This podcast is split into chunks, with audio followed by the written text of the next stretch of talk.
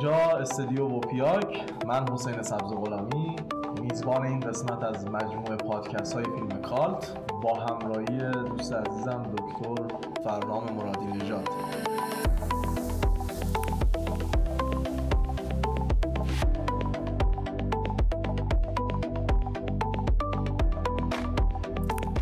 به نام خالق زیبایی ها قسمت چهاردهم پادکست فیلم کالت.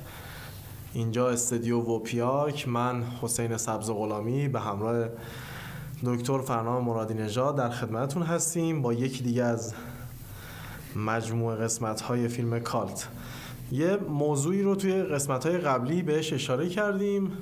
استاد صلاح دونستن که برای شروع این قسمت یک کمی در موردش صحبت بکنیم. احتمالا جذاب خواهد بود و آشنا خواهید شد با این شکل سینما با نام فیلم های کمپ. استاد بفرمایید.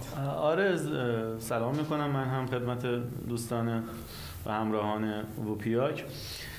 این بحث فیلم های کم که گفتم امیدوارم توی اپیزودی جدا بهش بپردازیم توی یکی از قسمت های آتی. اون دریچه که باز می‌کنه امید زاهاج حسینی و اشاره می‌کنه به موضوع کمپ نام بردم از یه چند تا فیلم. خواستم یه میزانی با کارگردان و فضاهاش و اینها اون چند تا فیلم دهه 50 و 60 دهه از دهه 40 در واقع شروع میشه تو دهه 50 اون ومپایر زن خوناشام خر دجال و ملخ زدگان اینها رو یه اشاره بکنم. فیلم هایی که کارگردان ها رفتن سراغ فضاهای عجیب غریبی که به نظر می رسید سینما ایران زیر ساخت لازم و توان نداره ولی کارشون هم جدی گرفتند و ضعف ها باقی موند. منتها این نمونه ها ذیل فیلم های کمپ در واقع اون فیلم هایی با فضاهای خیلی اگزوتیک و عجیب غریب در سینمای ایران. حالا میگم اون مفهوم کمپ که اشاره به یه خرده فرهنگی داره اونو یه اشاراتی پیش از این هم داشتیم البته تو مقدمات. این سه تا فیلم در واقع چند تا فیلم یکی گفتیم نسخه های خوبی هم زیاد ازشون در دسترس نیست مثل ولگرد. اینها ولگرد به کارگردانی مهدی رئیس فیروز بود با بازی ناصر ملک موتی. اون دوتا فیلم نامه ومپایر زن خوناشام و خردجال هر دو به فیلم نامنویسی و کارگردانی کسی بودن به نام کمال دانش که سلیقه غریبی داشت برای فیلمسازی. در میانه جریان فیلمسازی یه فیلم فارسی در واقع از یک سو و از دیگر سو جریان موج نوع سینما ایران کمال دانش در واقع کنار این دوتا جریان فیلم فارسی و فیلم هنری میره سراغ ژانر وحشت و مهمتر از اون یه چشمی داره در روایات فلسفی مذهبی. برای مثال اگه بخوام به همون فیلمی که حمیدم اشاره می‌کنه بیشتر بپردازیم تو خلاص داستان یا سیناپس خردجال اومده که این جدالی است میان شیطان و انسان جدالی است برقرار و شیطان قصد دارد انسان را به انحراف بکشاند. این مایه فاوستی مفیستوفلسی برای سینمای اون روز ایران قریب می نمود هرچند خب دجال ریشه در روایت دینی ادیان ابراهیمی از جمله اسلام و مذهب تشیع هم داره. ملخ زدگان باز به کارگردانی ناصر محمدی فیلم نامنویسی محمد رضا شهریاری هادی اسلامی بازی کرد زنده یاد فخری خوربش جعفر والی. اینها در واقع باز سیناپس فیلم فیلمنامه در واقع یه چیزی شبیه این که یک گروهی از روستاییان در واقع مزارع پر محصول روستای کبیری تو فصل برداشت گندم تلاش اهالی برای دفع ملخا بی نتیجه میمونه و محصول نابود میشه. چند تن از اهالی که در واقع تا به تحمل این ضربه اقتصادی و روحی رو ندارند دچار یه شکلی از همون متامورفوسیس یا مسک میشن و خودشون رو ملخ میپندارند و در جستجوی گندم راهی بیابون و گندمزارها میشن و موقعی که مزارع رو خالی می‌بینند این دفعه برمیگردند و در همون فضای خود ملخ پنداری هجوم میارن به روستا و اموال مردم رو قارت می‌کنن. اهالی طبعا اول باهاشون مدارا می‌کنند و نهایتا یه جنگ و و مرافعه خونین بین ملخ زدگان یا همون ملخ شدگان. در واقع با روستاییان در می‌گیره و با نابودی اونها روستا آرامش خودش رو پیدا می‌کنه عجب داستان عجیب و غریب. عجیب عجیب یعنی نمی‌دونم تو ساختم آره. آره. من ندیدم نه. هستش الان برات میشه آره؟ میشه فکر کنم نسخه باشه نسخه عجیب غریب واقعا داستانش خیلی عجیب و آره. برای چه فضایی حسین عزیز برای فضای ابتدای دهه 60 همه دارن فیلم های دفاع مقدس کار می‌کنن ارزم بزرگ فیلم های انقلابی کار می‌کنن یک دفعه کارگردانی با این فیلم نامه که حالا اصلا سرنوشت فیلم نویس هم نمی‌دونیم ما شهریاری کجاست. با یه همچین فیلم نامه فیلم نامه فیلم نامه به شدت جذابی بود. منتها تو اجرا اونجا بود که فیلم مایه های کم پیدا می‌کنه. مایه های عجیب غریب تو اجرا تا یه مقداری مسخره از آب در میاد به بیان ساده. ولی فیلم رو از اهمیت نمیندازه. همچنان ملخ زدگان رو میشه فیلم متفاوت اون سالها لقب داد حالا بعدا ناصر محمدی فیلم های دیگه هم کار می‌کنه ولی فکر کنم آه. که این داستانش خیلی بهتر از خود فیلم آره هم احساس هم آره اشاره که. هم, هم میگم از سرنوشت فیلم نامه هم خبر نداریم آدمی که اون سالها یه- یه همچین در واقع پلات و طرحی به ذهنش می‌رسه و زیل مسخ انسانی میاد می‌پردازه به این قضیه یعنی اگه ما یه جای تو فیلم گاو گاو شدگی و اینا رو بله. داریم اینجا با ملخ شدگی یه گروه سر کار داریم و این هجومشون به روستا ضمن که اقتباسی هم نبود و واقعا فیلمنامه اوریجینالی بود که تو هیته سال- رئالیسم جادویی آره، عجیب آره، و غریبی آره. قرار گرفته واقعا نمی‌خواستم ابتدای جلسه چون اونجا اشاره تیتروار داشتیم بهش. الان بگم چون برای بچه ها می‌تونه جالب باشه برای مخاطبان. و نکته دیگه هم که یادمون رفت بگیم و خیلی هم پیوند داره با اقتصاد سینما این روزها ریزش مخاطب و اینها واقعا یادمون باشه که عقاب‌های ساموئل خاچیکیان با 8 میلیون بیننده تو دهه 1360 که صفای طویل جلوی سینما شکل گرفت همچنان صاحب یه رکورد تاریخی در سینمای ایران. برای اون جمعیت برای اون 8 جمعیت. آره 8 میلیون از جمعیت. می‌کنم یک چهارم یک پنج. چه سالیه؟ سال 64 اینا بود. اگه اشتباه دهه 60 یا اواسط دهه 60 عقاب ها 8 میلیون نفر خیلی. از جمعیت 40 میلیونی ایران مثلا میرن فیلم رو می‌بینن. خیلی رکورد عجیبیه واقعا. واسه یه توضیح کوتاه هم بدین در مورد کمپ.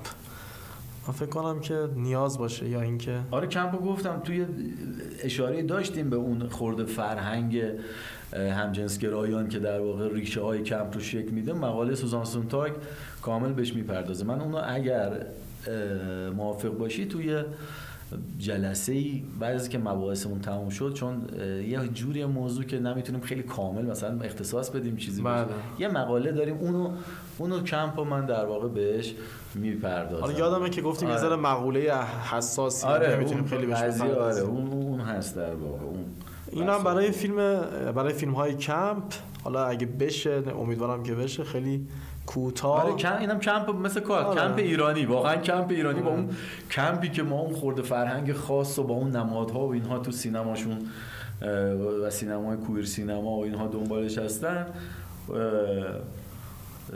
اینجا خب تو حوزه فرهنگ ایرانی همچی چیزی نداریم آره، پذیرفتنی آره، نیست. پذیرفتنی نیست اینجا این آثار و زیل کمپ فیلم های ضعیف این شکلی که ساخت ساختار ضعیفی داشتن ولی فضاهای غریبی داشتن. درست. بریم ادامه. فکر می‌کنم همچنان باقی مونده باشه. نظریات و آرا آره تو پیوند با صحبت های خودت در واقع اشاره کردی. کیانوش عیاری رو ترک کردی. واقعا فیلمساز غیر متعارف سالهای میانین دهه 60 هرچند مورد توجه منتقدان جشنواره قرار می گرفت از سمت دیگه واقعا از بد اقبالترین کارگردان های سینمای ایران بوده این کارگردان اهوازی و از در واقع از سینمای آزاد هم آره، میاد بله، دیگه از که سینما اون آزاد شاید. سینما آزاده. این اتفاقا براش افتاد تو زمینه اکران عمومی. واقعا بد اقبالی داشت و دو فیلم آخرم خب میدون خانه پدری و کاناپو اینها رو در جریان ماجراش هستیم و اکران های مکرر و بعد دوباره از پرده پایین کشیده شدن و کاناپه هم که گرفتار شد و یه جورایی تو همون محلی توقیف باقی مونده. آره. ایاری قبل از کار با تلویزیون و ساختن این سریال های پرطرفدار مجموعه تلویزیونی خانه به خانه سال 75 سریال 13 قسمتی از هزاران چشم سال 82 و سریال 36 قسمتی روزگار غریب تو حد فاصل سال 81 تا 86 پیش از اینها اشاره هم کردیم تو بحث جدولایی که حمید اشاره می‌کرد. برای تماشاگر عام ایرانی شناخته شده نبود و طرفداران ویژه خودشو داشت. فیلم شبکه کجدم گفتیم محصول 1365 تثبیت شده تو لیست کالت و آنسیاتش هم که اشاره کردی به دقت و در زمان اکران توجه قشر خاصی رو به خودش جلب کرد و به مرور تو سالهای اخیر هم باز داره طرفداران خودش رو بین نسل متأخر تماشاگران پیدا الان که فکر می‌کنم سریال 87 متر اگه اشتباه نکنم. آره در دستوی آره یه سریال آره. من شبکه یک اگه آره، اشتباه نکنم. با توجه به سختگیری ایشون که زبان زده خاص عام هست سختگیری هاشون بله. کارگردانی که واقعا به معنای واقعی میزانسن رو دقت می‌کنن. یه مقدار فکر کنم اونم تولیدش طول کشید حالا هم زمانیش با کرونا اینا هم سبب ساز در واقع اطاله و طول کشیدن تولید سریال شد. یکی دیگه از اسمایی که داشتیم اونجا و اسم مهمی هست و اشاره کرده حمید بهش رسول ملا پوره که همه بیشتر به عنوان کارگردان دفاع مقدس و سینمای جنگ می‌شناسن. ملا پور هم نمونه عجیبی بود. از یک فیلمساز خیلی این واژه در موردش به کار می‌برن. خیلی هم مخالفن باش میگن یعنی چی فیلمساز غریزی و اینها.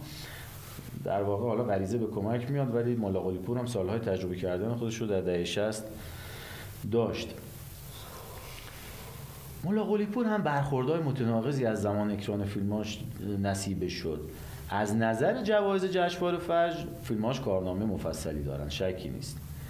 ولی این کارگردان به اصطلاح یا تو گیوم غریزی که بعد از سالها به دلیل ترسیم فضای خشن و نامتعارف تو فیلماش طرفداران ویژه‌ای پیدا کرده نگاه متفاوتش به مقوله جنگ در سفر به چذابه محصول سال 69 و دیدگاه اجتماعی بیپرده و سریعش در واقع تو مجموعه آثار اجتماعی اون چندگانه مجنون قارچ سمی نسل سوخته و خصوف اینا باعث شد که بسیاری در واقع پیگیر سینمای این کارگردان سینما ایران و فیلماش به عنوان آثار خاص باشند ولی خب سینمای دفاع مقدسیش بیشتر اه، مالو به یاد مولا آره، قلیپور میندازه حالا آره. نمی‌دونم چرا این شکلیه ولی ما آره. بیشتر رسول مولا قلیپور رو با سفر به عذابه، و با هیوا با مزدای پدری اینها این به- به. خاطر میاریم با بلمی به سوی ساحل آره بله. اون کارهای اولیه پرواز در شب افق ولی واقعا برای خیلی ها اون دفعه اشاره کردم تو مطالعات میدانی اینها برای یه قسمت عمده از بچه های جوانتر مثل مادر که آخرین کارش آواز قوش در واقع به یاد مونده و می مثل مادر مادر مسئول 1385 رو به خاطر میارن. فخیم زاده باز از کسانیه که تو دهه 1350 در واقع در انتهای دهه 1350 تو سال حوالی 1359 و قبل از اون دیگه تبدیل شده به یکی از بازیگران و فیلمسازان جریان اصلی سینمای فارسی حتی. ولی تو دهه 60 میاد با کسب تجربیات بیشتر دست می‌زنه به ساختن فیلم هایی که واکنش های متفاوتی رو تو مخاطبان سینما ایران به دنبال داره. میراث من جنون محصول 1360 اولین فیلم فخیمزاده است تو این مقطع و تو این بخش از کارنامه هنریش با وجودی که اکران محدودی داشت تو سالهای بعد نس در واقع این نسخه سینمایی باز از طریق ویدیو دست به دست میشه و جبران اون اکران سینمایی محدود رو می‌کنه و فیلم مورد توجه قرار می‌گیره. این میراث من جنون با بازی خاص خودش در که می‌تونم بگم یه جورای فخیمزاده انگار متخصص بازی کردن این کاراکترهای روانی و به اصطلاح خودمون خلوچله. و فضاسازی خاصی که داشت تو ژانر تریلر جنایی قرار می‌گیره و طرفدارای خودش رو پیدا می‌کنه. خیلی ها معتقدن که میراث من جنون بهترین اثرش در مقام کارگردان هست تا این کارنامه‌ای که شامل سریال سازی و فیلم های متعدد و همجور بازی کردن در فیلم های دیگران هست. کارنامه مای فخیم زاده دو تا فیلم دیگه هم فخیم زاده داره که ویژگی های کالت آشکار از خودشون نشون دادن. فیلم های تشریفات محصول سال 64 با فیلم نامنویسی زنده یاد رضا میلوحی از اون استعدادهای تبع شده سینما ایران که بخشی از عمرش واقعا هدر رفت تو فیلم فارسی به یه شکل. و به ویژه مسافران معتاب محصول 1366 که تثبیت شده و الان ما تو فهرست و در همین ویژه نامه کالت حمید زاهاج حسینی هم مسافران معتاب جای خودش رو تثبیت کرده. هر دوتا این فیلم ها هم تشریفات هم فیلم مسافران محتاب تو اکران اولیه با تشخیص معاونت سینمایی وقت و تو سیستم درجه بندی اکران اون زمان مورد بیمهری و کم لطفی قرار می‌گیرند و توجه چندانی بهشون نمیشه. مخصوصا مسافران متا و من تشریفات خودم هم یادم از دوران نوجوانی اینا. اینها اینقدر ولی تو تلویزیون داخل در واقع نمایش های مکرر تلویزیونی تو سالهای بعد به ویژه اول دهه هفتاد حسابی گل کردن و طرفداران ویژه خودشون رو بین خانواده ها و بینندگان تلویزیونی پیدا کردن. یادم از دقیقا حمیدم اشاره می‌کنه که این دیالوگ ها و حرکت شخصیت های این فیلم دوتا فیلم یعنی حسین گیل و فخیم زاده تو نقش نمکی که سالها هم در واقع اومده بود خیلی فراگیر شد بین مردم بین مردم تکرار می‌شد اداشو در می آوردن و هنوزم اداشو آره در هنوزم اداشو در میارن یعنی یه شمایلی شد انگار برای فخیم زاده و همینجور ما فکر می‌کنیم فخیم زاده فخیم زاده نمکی رو یادم با اون صدای دقیقاً می‌خوای اذیت کنی. آره می‌خوای اذیت کنی. می‌خوای اذیت کنی. اینو دقیقاً باقی موند و اون ویژگی دقیقا ویژگی کالت رو برای فیلم نگه به یادگار گذاشت. ضمن که حالا اونجوری هم طبعا کار قدرتمندی نبود که بره تو حوزه کلاسیک و فلان ها این ویژگی کالتش خوب تثبیت شده.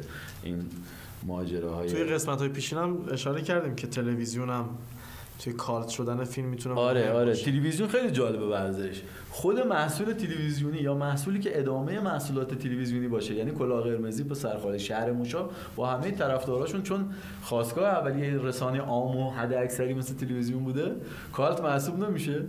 ولی تلویزیون نقش داره در کالت شدن فیلم های سینمایی. حسین عزیز دوست دارم توجه در واقع مخاطبان رو جلب کنم به اینکه به این کیفیت دوگانه نسبت بین مفهوم کالت با تلویزیون دقت بکنن. از اون نکته های رسوبی است که باقی میمونه از بس و در ذهن میمونه.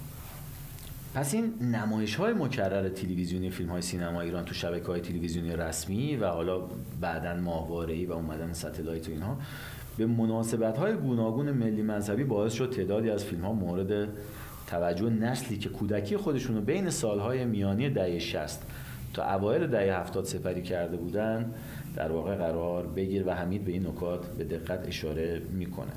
یه فیلمایی رو باز نام می‌بره. به صورت فیلم هایی که به صورت مناسبتی به قول خودمون تو دهه پیروزی انقلاب اسلامی و ایام فجر از تلویزیون پخش میشه به دلیل ثبت فضای خاص دوران قبل انقلاب و روایت داستانی جذاب و پرکشش برای مخاطبان هنوز هم طرفداران محدود خودشونو دارن. بیشتر میگم تو همین در واقع اشاره بکنم همین نسل خودم یه جورایی فیلم های مثل شیلات بایکوت دبیرستان ترن شکار اینها فیلم های خوبی هم هستند و به یادگار موندن با کارگردانی های مختلف. شیلات رو با کارگردانی رضا میلوهی گفتم از اون استعدادهایی که دست عجل فرصت زندگی بیشتر و فیلمسازی بهش نداد و فیلم نانویسی محمد بلیش مازندرانی بازی داوود رشیدی رو به خاطر داریم و موسیقی منصور تهرانی.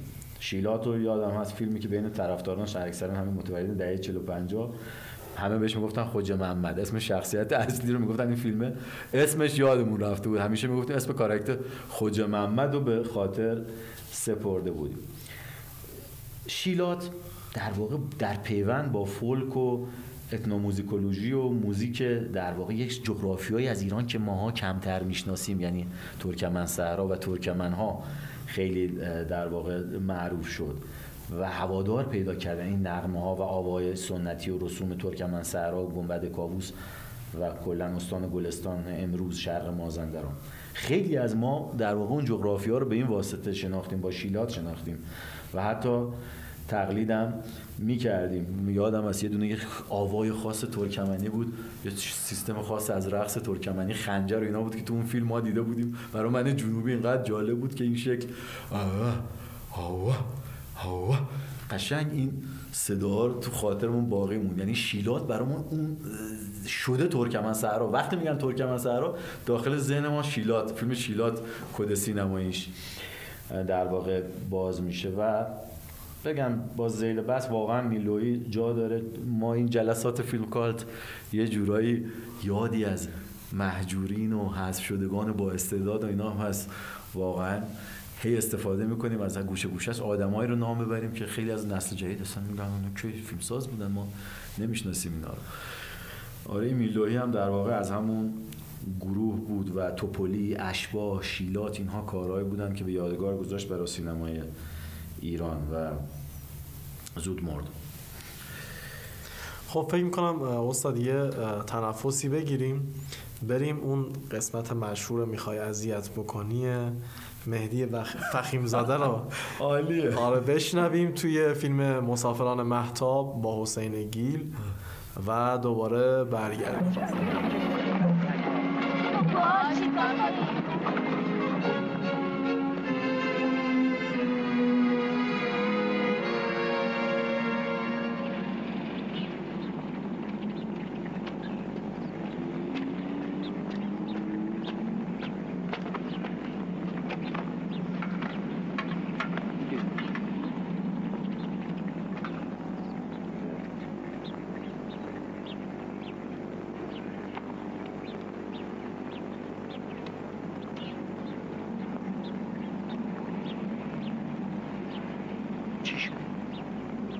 می‌کنی همون یه می‌خوای اذیت کنی؟ خیر بفرمایید.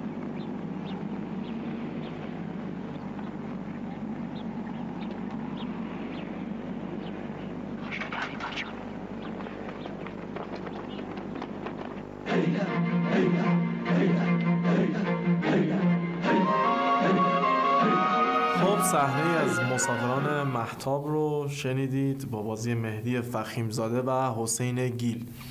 ادامه میدیم بحثمون رو. زنده باد. آره داشتم می‌گفتم در واقع این فیلم هایی رو که حمید اینجا اشاره می‌کنه یه ذره به در واقع تفصیل و جزئیات مشخصات شناسنامه ایشون که مخاطب روپیاکم این بس فیلم ها رو آشنا بشه باشون فیلم هایی از دهه 60 که بایکوت رو نام بردیم به کارگردانی و فیلم نامیسی محسن مخمل باف و بازی مجید مجیدی. اون فیلم دبیرستان در واقع که به کرات پخش می‌شد از تلویزیون. اکبر صادقی کارگردان بود با بازی بیژن امکانیان و صادق عاطفی بازیگری که الان یکی از بازیگرای خوب سینما ایران که الان اثری از آثارش نیست واقعا. و خارج کشور فکر کنم. و افسانه بایگان اکبر صادقی در واقع از نسل دهه 20 فیلمسازی و دستیاری سینما ایران بود. فیلمنامه‌نویس کارگردان قدیمی بود که تو دهه 60 یه سری کارهایی ساخت که در واقع حالا بعضیاش تو اون مقطع یادم هست که مورد توجه قرار می گرفت فیلم بالاش فیلم پایگاه جهنمی. و فیلم سیمور اینا به دلیل پخش مکرر تلویزیونی طرفدار داشتند و حالا واجد کیفیت های متفاوتی هم بودند و صادقی هم از در واقع سالهاست که گوشه نشینی اختیار کرده از سال 1375 فیلمی نساخته. ترن رو به خاطر داریم. ترن ستایش هم شد. اون فیلم برداری به یاد زنده یاد استاد فرج هیدری و کارگردانی و فیلم نامیسی امیر قویدل با بازی غریبیان خسرو شکیبایی و عنایت بخشی.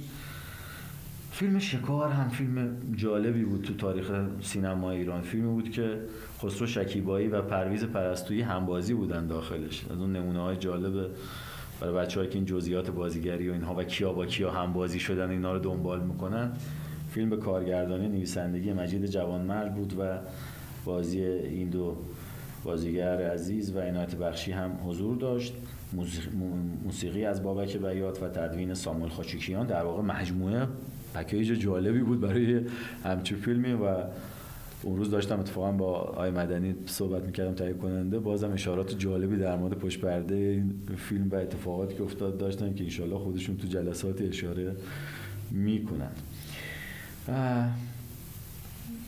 حاجی حسینی بعد ادامه میده با این بحث که ویدیو کلوب های رسمی هم اشاره کردیم قبل از این تو دهه هفتاد شروع می‌کنن به کار و سبب میشن که خیلی از فیلم ها که زمان اکران کمتر مورد توجه قرار گرفتن در, در واقع اصطلاحا رو بیان و مورد بازبینی قرار بگیرن. شب 29 هم که در لیست کالت هم تثبیت شده. به دلیل اینکه از معدود نمونه های فیلم ایرانی که تو ژانر وحشت ساخته شده و با روایت داستانی متفاوت یکی از پرطرفدارترین فیلم ها تو شبکه ویدئویی بود و طرفداران پروپاگورس و سفت و سخت خودش هم داشت و حتی از طریق آماری هم مشخص بود که خیلی کرا... یعنی هم با یه بررسی میدانی هم متوجه می شدیم تو اون سالها که این فیلم چقدر داره کرایه میره موقع کرایه می‌دادن. آره خیلی فرایند آره. باحالی بود آره. کارت شناسایی باید میذاشتی. آره کارت شناسایی آره 24 ساعت فرصت داشتی فیلم رو ببینی. خیلی جالب بود. برای خیلی از بچه‌های جوان الان جالبه. و اینقدر خشم افتاد روی اون سی دیه که آره. التماسش می‌کرد یا می‌رفتی میشستیش. آره حسابی. آره نمی‌دونم چرا میشستیمش آره. هیچ نداشت شستنش. آره رو خشای فیزیکی طبعا تاثیری نداره ولی یه میزان چربی ها اینا شاید پاک کنه این شوینده و دیترجنت ولی جدا از شوخی واقعا اینم از اون فراینده کالت بود اشاره کردیم. یه نفر اینقدر فیلمو مکرر می‌بینه نابود میشه. حالا این یه نفر نبود. آدم های متفاوت میومدن نسخه های محدود و این باید کپی کشی می‌کردن اصطلاحا. میفهمیدن که خب این شب 29 داره طرفدار پیدا می‌کنه. یه میزانی بیشتر اون کپی بکشیم ازش. حالا یه چیز خاطره انگیزم بگم از نوجوانی و کودکی خودم این که ما این فیلم ها رو که می‌گرفتیم التماس لنز دستگاه پلیر می‌کردیم که تو رو خدا اینو پخشش بکن. با ریکا می‌شستیمش و نمی‌دونم هی ها ها می‌کردیم. آره روی سی دی و این سی دی چند دست میچرخید. آره. و یه وقتایی پیش میومد که خب حالا کارت شناسایی مثلا خود من دست ویدیو کلوب بود. بعد این فیلم دیگه نمی‌دونستی دست کیه, کیه آره. حالا مونده بودی بین این که آقا این چیکار بکنم؟ من باید فیلم رو یه جای پیدا بکنم. پیدا بکنی تحویل بدی. آره. واقعا این ماجراهای نوستالژیک این داستان حالا سینما ایران هم خیلی داره. اخیرا تو کارا اخیرا نوستالژیک شد. این فیلمایی که به دهه 60 تا 70 اینا می‌پردازن. همین آخرین کار اتفاقا آقای میرعلی مدنی هم تهیه کننده بود. کارگردانی عادل تبریزی تو جشنواره. گیجگاه هم در واقع می‌پردازه به این ماجراهای کرایه دادن و اتفاقایی که میفته که رو فلان نوار چی ضبط میشه قاطی میشه چه اشتباهاتی میشه. به هر حال شب 29 هم در واقع اشاره میشه که حالا فیلمی جز معدود فیلم های متعلق به ژانر وحشت چگونه وضعیتش تثبیت شد در بین فیلم های کار. یه وقتایی هم مصیبت بود یعنی این ویدیو کلوپه خب یه دستگاه های رایت داشتن درسته. و این اشتباهی اسم می نوشتن روی سی دی آره. یعنی فکر می‌کنم مثلا فلان فیلمه بعد می‌رفتی پخش می‌کنی می‌دیدی شو هندیه مثلا. آره دیگه همین دقیقاً. مسائل ناموسی پیش میمد آره. اصطلاحا و خیلی ماجرا رو و این مواجهه ما با پدر خیلی جذاب می‌شد. آره. که این چیه گرفتی؟ ها با به قرآن ما همون فیلم است که می‌خواستیم ببینیم. آره. بعد بعد از این فیلم ها در واقع فیلم هایی که موقع اکران در واقع مورد قرار نگرفتن اینها می‌رسیم به اون گروه دستبندی دومی که حمید اشاره می‌کنه. فیلم هایی که تو زمان اکران مورد توجه منتقدین قرار می‌گیرند یا فروش مناسبی هم دارند ولی به دلیل قرار گرفتن تو شرایط خاص سیاسی و اجتماعی یا روایت نامتعارف سینمایی از همون زمان اکران و سالهای بعد طرفداران ویژه و پروپاگورس خودشون رو دارند و حفظ کردن. خب استاد فکر می‌کنم که برای قسمت چهاردهمم کفایت بکنه و حالا حالا ها. البته خب سینما ایران خیلی داره جذاب میشه. یعنی هی ما خاطر بازی آره. هم می‌کنیم آره یه ذره شیطنت هم می‌کنم من تو بس آره. یه ذره جذابتر میشه. به فیلم هم که داریم می‌رسیم خب خیلی داره. آره دیگه. یعنی روونتر آره میشه ماجرا. میان وسط. و اون میگم اون قسمت های تئوریکو پشت سر می‌ذاریم. هر از گاهی هم دوباره پرانتز باز می‌کنیم. یعنی خوبیش اینه که این پلتفرمی که ریختیم جوریه که هی تکرار میشه. یعنی یه دفعه ممکنه یه نفر یادش رفته باشه دوباره برمیگردیم. همون وسط میگیم که آقا حواست باشه به تمایز کالت کلاسیک بله. حواست باشه. اینا در واقع اینها یه جان کلامه جا میفته آره دیگه. این در واقع اتفاق افتاد. حالا هم دیگه می‌رسیم به مصادیق فیلم های مختلف. تو تاریخ سینما ایران خیلی هاش میگم من خودم یادم میاد الان دوست دارم واقعا شکار رو برم دوباره ببینم این همبازی بودن خسرو شکیبایی با پاریس پرستی برام آره. جالبی بود ما بعد از پادکست ها خیلی وسوسه قلقلک هم میشیم که هی بریم این فیلم هایی که آره گفتیم و دوباره آره، ببینیم, ببینیم. آره. و اینکه امیدوارم بعد از پایان مجموعه پادکست فیلم کالت مخاطب وپیاک به یک شناخت نسبی حداقل رسیده باشه. یعنی امیدوارم که برسه توی این زمینه. خب استاد می‌خواین که این سری قسمت قسمت 14 هم برای پایان بخش قسمت یک سکانس یا حالا یک موسیقی رو خودتون انتخاب بکنید آره زنده باد. خیلی اشاره کردم به فیلم شکار و ماجرای پیرامونیش. سکانسی از شکار یا موزیکش هر دو عالی یعنی موزیکش باشه بسیار هم عالی. خب برای پایان بخش ماجرا و این قصه از مجموع قصه های فیلم کالت موسیقی فیلم شکار رو بشنویم. من براتون آرزوی موفقیت و سلامتی دارم.